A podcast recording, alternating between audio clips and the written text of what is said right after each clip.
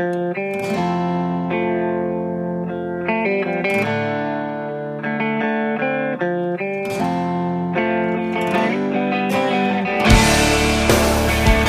to the A Show. It's the apathetic Ann Arbor, or apologize Ann Arbor, for March 31st, 2021. How's it going, everybody?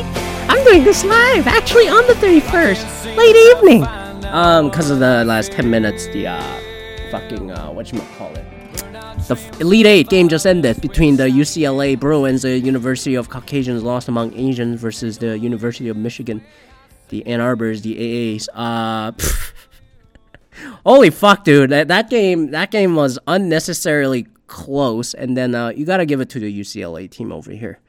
Um, I'm I'm very disappointed. I think Big Ten just shut the bed the entire tournament, hanging by a fucking thread when everybody got eliminated so fucking early. The ranking don't matter, you know, it's coming through. But uh, I think Gonzaga is gonna win. Um, I'm not convinced by Baylor. I'm not convinced by Houston. Sorry, Canoe. Uh, I'm not convinced by UCLA. Uh, I I see how they may have been underseeded given how much they underachieved this season. I mean, Colorado was above them. Jesus Christ. And then they come out with the uh, that amount of energy and grit. They came out ready. Uh, we're not gonna get California versus Texas Final Four, the Elon Four that I call it. Um, but I UCLA showed up the exact way I thought USC might show up on Gonzaga tonight, and I I think uh, they're gonna they're gonna rough up the Zags, you know, quite a bit. But Zags look like the complete team with complete pacing and absolute dominance. They're clicking in all cylinders, and I really think we will we will have the first perfect season to end the fucking t- March Madness for the first time in the longest time, maybe the only time, uh, because they look really good. And Michigan, unfortunately, uh, they were not off the right rhythm at all, which just pissed me off. They were not set for the first five minutes of this game, and then uh, it, they never got going. They never got going. The last three minutes, they missed four easy shots awful nobody in the nobody nearby travel by Franz Wagner, and air ball on the open three, and too much of a strong three on a shot by Smith. Uh, I'm just going like, look, you should have manhandled these motherfuckers, and then they came out not confident, not moving, not rotating as they should have. You know, they came out so unready. I it's they they were not getting ready. And some of the shots they were taking in the second half, absolutely with no confidence, not stepping into shooting. And then in the first half, the few baskets that were missed, uh, Eli Brooks won, and then a couple other open ones they missed. Those are like easy twosies right there. Four points they completely missed, and then uh, the, the free throws are missed. I don't know what's up with UCLA just making the other opponent choke up the free throws. I think they just know how to get in the opponent's head because Alabama was just like that game. I saw that, and then I was absolutely shocked how atrocious the Alabama free throw game was. They were like 11 for 24 or some shit. I mean, it was just unbelievable how much they were missing. And I think the Hunter Dickinson, the big boy, the freshman, he was missing. He only made one out of four, five. And I just go, this is unbelievable something has gotten into these opponents' heads. And but I really think Gonzaga is going to come out taking care of it because, I mean, it, if uh, I I just don't know how UCLA got through like that. I mean, for God's sakes, like Colorado was above them, UCLA completely underachieved, completely underperformed, and they're just like hanging by the thread, and they somehow got through. And Big Ten absolutely shit the bed, absolutely shit the bed and they should be fucking embarrassed. No one made it out of a fucking Sweet 16, to, you know, other than Michigan. Like Big Ten was getting ass fucked early, way too often, and I'm just disappointed. I thought this was a. I will never. I don't know when I'm gonna see a national championship by the University of Michigan in my lifetime because every time I try to see it, it never happened. 2018, I know Nova was gonna kill them. And then 2013, they should have won that, but the bunch of fucking cheaters and Rick Pitino, fucking motherfucking Louisville's, with the phantom foul call they called. I still recorded the game. I have it somewhere. They should have won that game. Hockey team, I saw them lose. College World Series, the last one before COVID. God, they were so close. I last time they won that before that was like fucking what, 60 something? I'm like, I'll never see this. College Cup, the one time they made it, they played the Akron, and then they lost it in that 2010 2011. I think it was the 2010 College Cup. Uh, yeah, so football, that ain't happening where it's going. I mean, I just go, I'm never to see a national championship out of this school. Softball ain't happening. That can't, the 05 championship happened just before I came to the U of M. So, like, it ain't happening. It ain't happening. I mean, next year, Michigan has the number one draft class. I think that's the best shot they got. None of these guys are ready for NBA. Austin Davis and some of these guys, yeah, they'll graduate and, you know, go to Europe or Korea or something, go play. But holy fuck, none of these guys are ready for NBA. I hope they don't bail like they did, like Mo Wagner did, Franz's older brother. Like, you're not ready. Not even close. There's no Jordan Poole here, you know, who's on the Warriors now. Like, mm, so I hope they come back next year, you know, and it, I'm wondering if they need to have a miracle round of 32 to always get to the final because 2013 Trey Burke, you know, with a miracle shot against Kansas, the game I missed. I was eating dinner and a space space needle, back with a girl that day, whatever. And then uh, 2018, the Jordan pull up on Houston. That was a heave. Then they made it to the final. Maybe that, that's the pattern. They need to struggle in the second round, in the round of 32. But anyways, I'm uh, you gotta give it to LA. I mean, you gotta give it to LA. And then uh, I, I'm not gonna watch the rest of the final four here. I don't give a shit. I mean, this sucks. Zags, I do have a soft spot for him as a former Washington State, uh, you know, Washington State resident. I mean, Mark Few, you gotta give it to him, man. Like he's been there forever. It's kind of like Nova with Jay Williams when they won uh, against North Carolina and then again against Michigan, unfortunately. But Nova was a better team. I mean, th- there's a soft spot for the small programs like this, so I hope they pull it through. I really do. And then uh, I was making fun of them all year. I was like, "Geez, watch when they get to play the real big boys in the Big Five conference, not the Christ conference you got over there in the West Christian Conference or the West Coast Conference, isn't sure. Because all of the teams are Catholic, other than uh, Pepperdine, was it? And then uh, fucking uh, BYU, because they're Mormons. And then rest of them are Jesuits, and Catholics, and all that over there, Santa Clara, blah, blah, blah, you know, all those guys. Uh, you know, you get the idea. So I was making fun of them. It's like you play the Christ Conference, and then you never play the big boys of the Big Ten or the Pac 12, you know, all those things. But you know what? Good for Zaga. I'm rooting for them because they've been really good. And then they're clicking in all cylinders. This is unbelievable. I'm a little shocked how good they were. I think they had one real struggle against BYU in that uh, WCC final. Um, but I, I go, you know what? They deserve it. They're better than Baylor. Baylor, that shutdown defense and all that, nah, I don't buy it. They struggled that fucking much against Arkansas, a fucking third tier team out of an SEC, because I thought LSU's better. I thought Tennessee is better. I thought the defending champs Alabama were better. Dude, if they're gonna have that much trouble with that much speed, for a team that has never hasn't even won their fucking conference. Like, how are you gonna do it? So I think Baylor, Houston will give Baylor a hard time, but it will be Baylor versus Gonzaga. So you get the true number one versus number two battle. But I think Zags are way too good. They're way too team oriented. They're way too good. So, anyways, that's that. And then, um, what was I gonna talk about today? You know, I, you know what, I, I'll, I'll save the Snyder cut in a little bit. I don't know if you've been following some of the news lately. You know, I'm going to get off of the basketball soapbox because I'm still processing it. It has been less than half an hour since this game ended. So, uh, uh, there is a big controversy going on, uh, or the controversy or some stuff going on in the investment world where our, uh, we had some weird, chaotic uh, selling off of like Discovery shares, Viacom CBS shares, and whatnot the last Friday. They tanked like $18 out of a $55 or some shit. It was ridiculous. And then like, oh, and then uh other dominoes started falling. I was like, why is Goldman Sachs and all these people unloading this shit? And then uh there's this dude, Korean dude, his name is Bill Hwang, all these all these knucklehead Americans calling him Bill Hwang. I'm like, motherfucker. Um, on Bloomberg, motherfucker, on CNBC. I was kind of like, can you can you get an AAPI respect over here?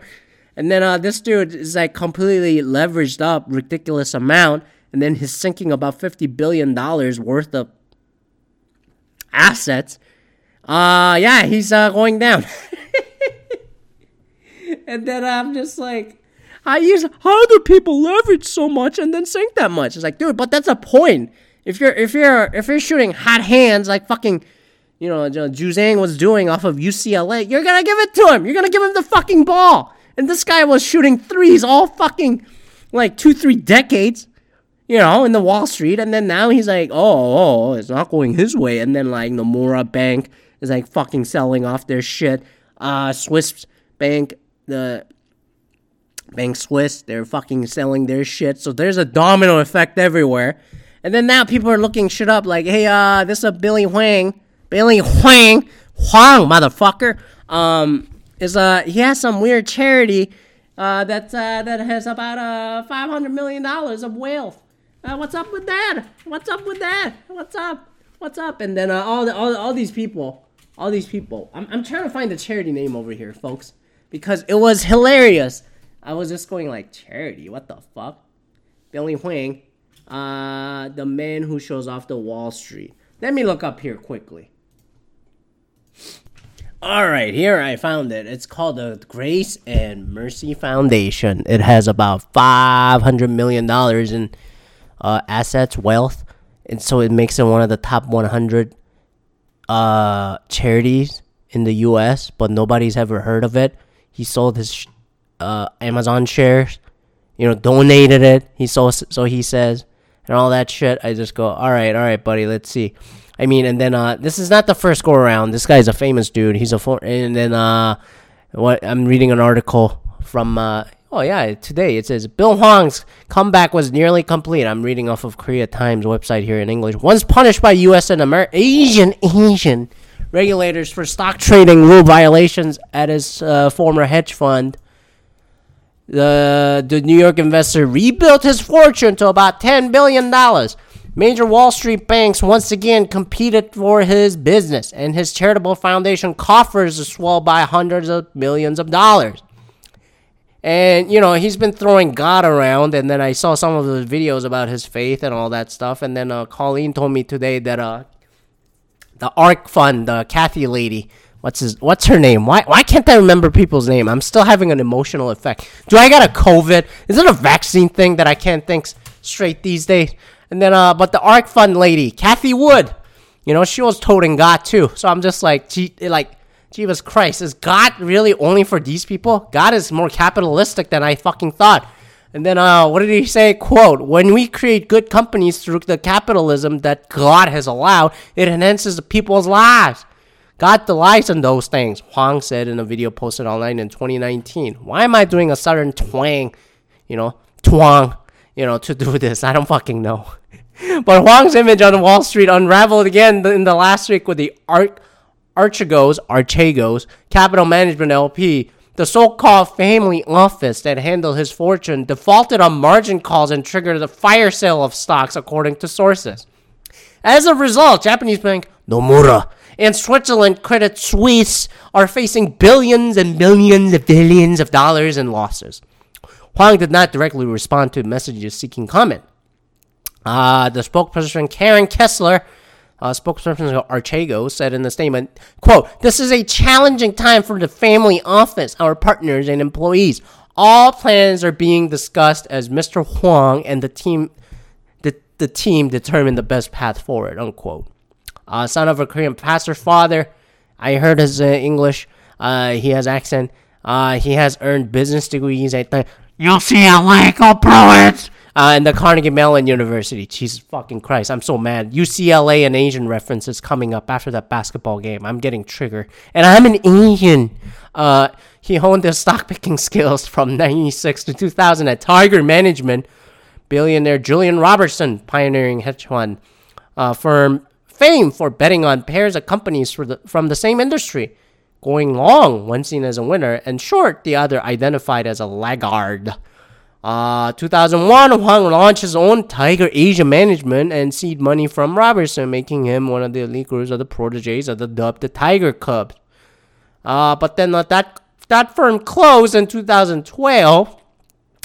Uh, Hwang, after uh, Hwang pleaded guilty, I'm paraphrasing, reading here quickly, guilty to wire fraud relating to illegal trading Chinese bank stocks and so separately paid $44 million to U.S. authorities to settle insider trading charges. Then he turned his firm into a family office, remaining and renaming into Archegos Capital Management.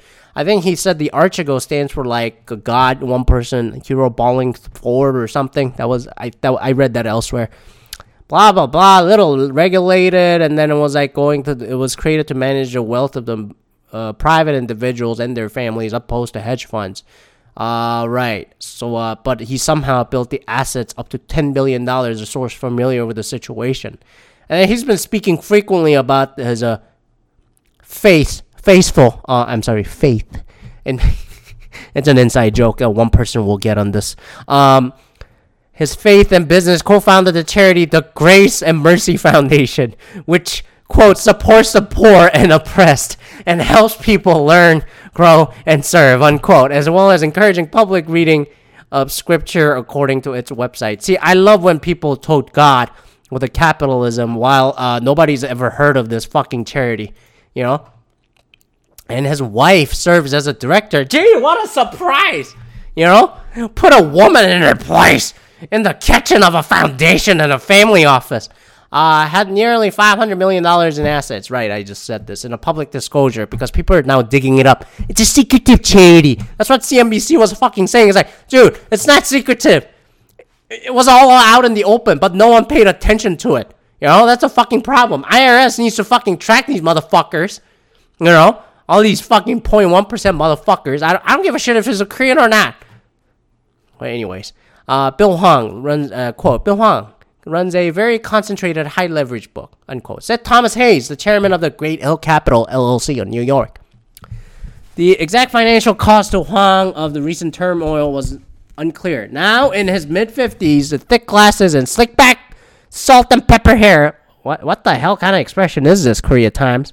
Uh, Hwang has previously leaned on Bible in the times of stress.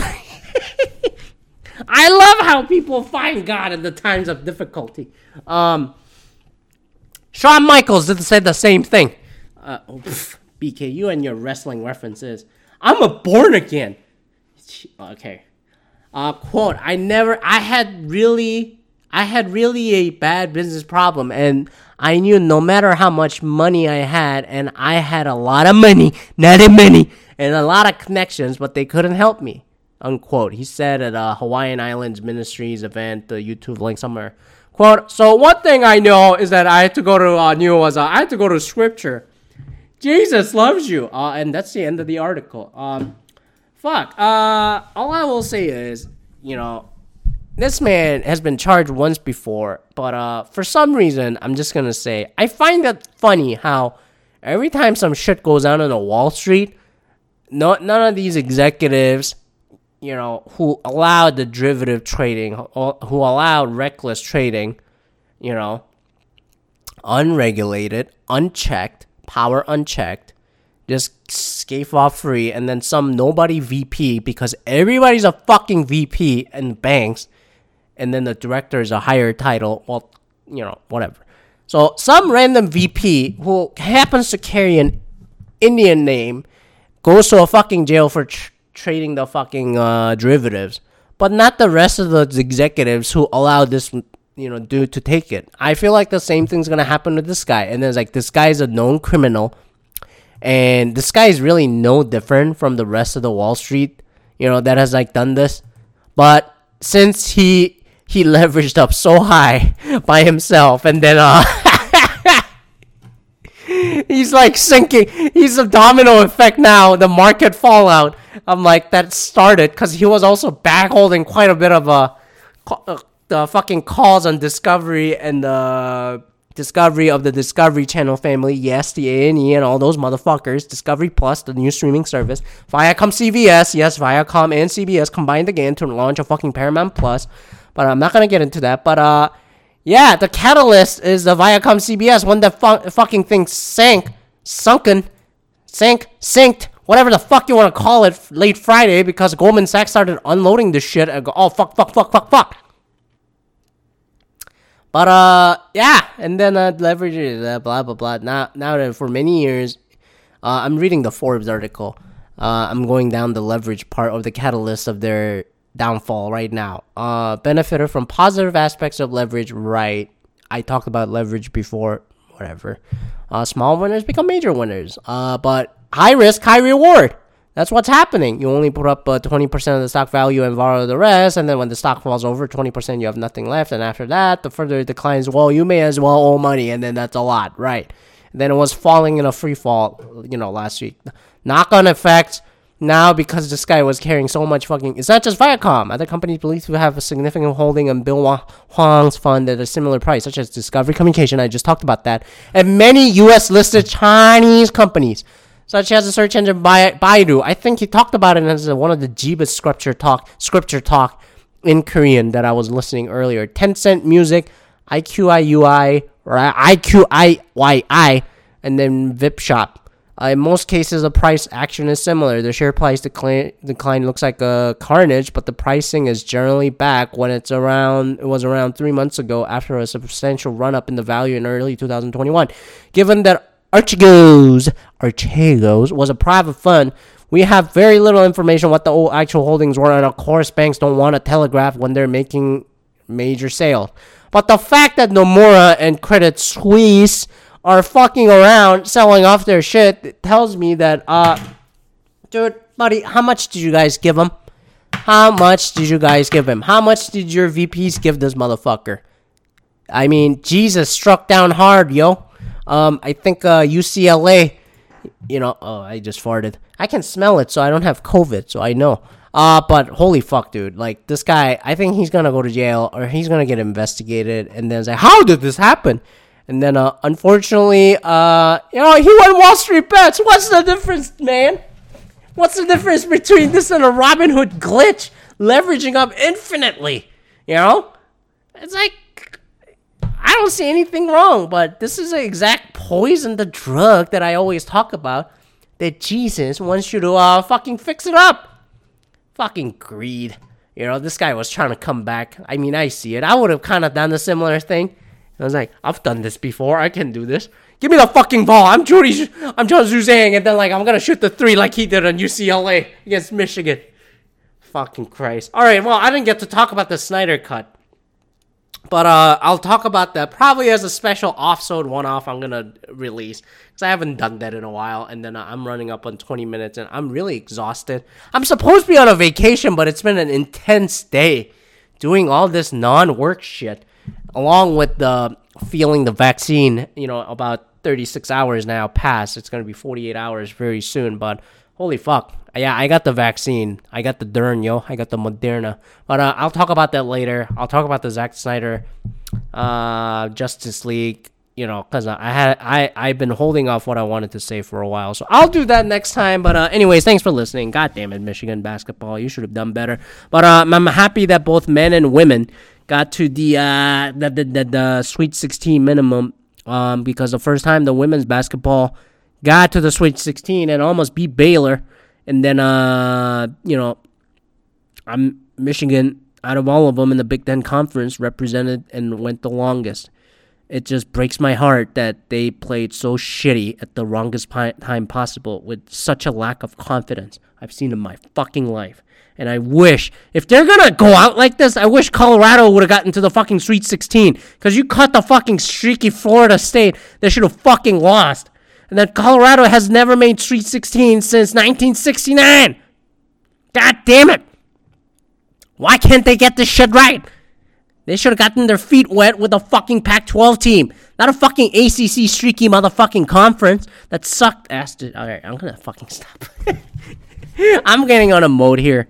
Maybe it's a microchip inside my arm that's making me go off right now. This this robot is not functioning. Dr. Fauci, can you go get this man? The Q, we're trying to control BK, but the microchip is not fucking working. Anyways, thanks for listening, and then uh, email me about my rage over here at uh, aa-show at outlook.com, aa-show at outlook.com, and then uh, I'll come back with an episode. Hell, why not? I'm on a fucking holidays. Uh, so happy early Easter. I'll probably release it during the Easter for the Snyder Cut. And then uh, we'll check back next week when we get to the April, yo. Finally, the old Arbor Day. I'm gonna start recording this thing, at least on Arbor Day. Oh yeah. All right. Peace out. Bye bye.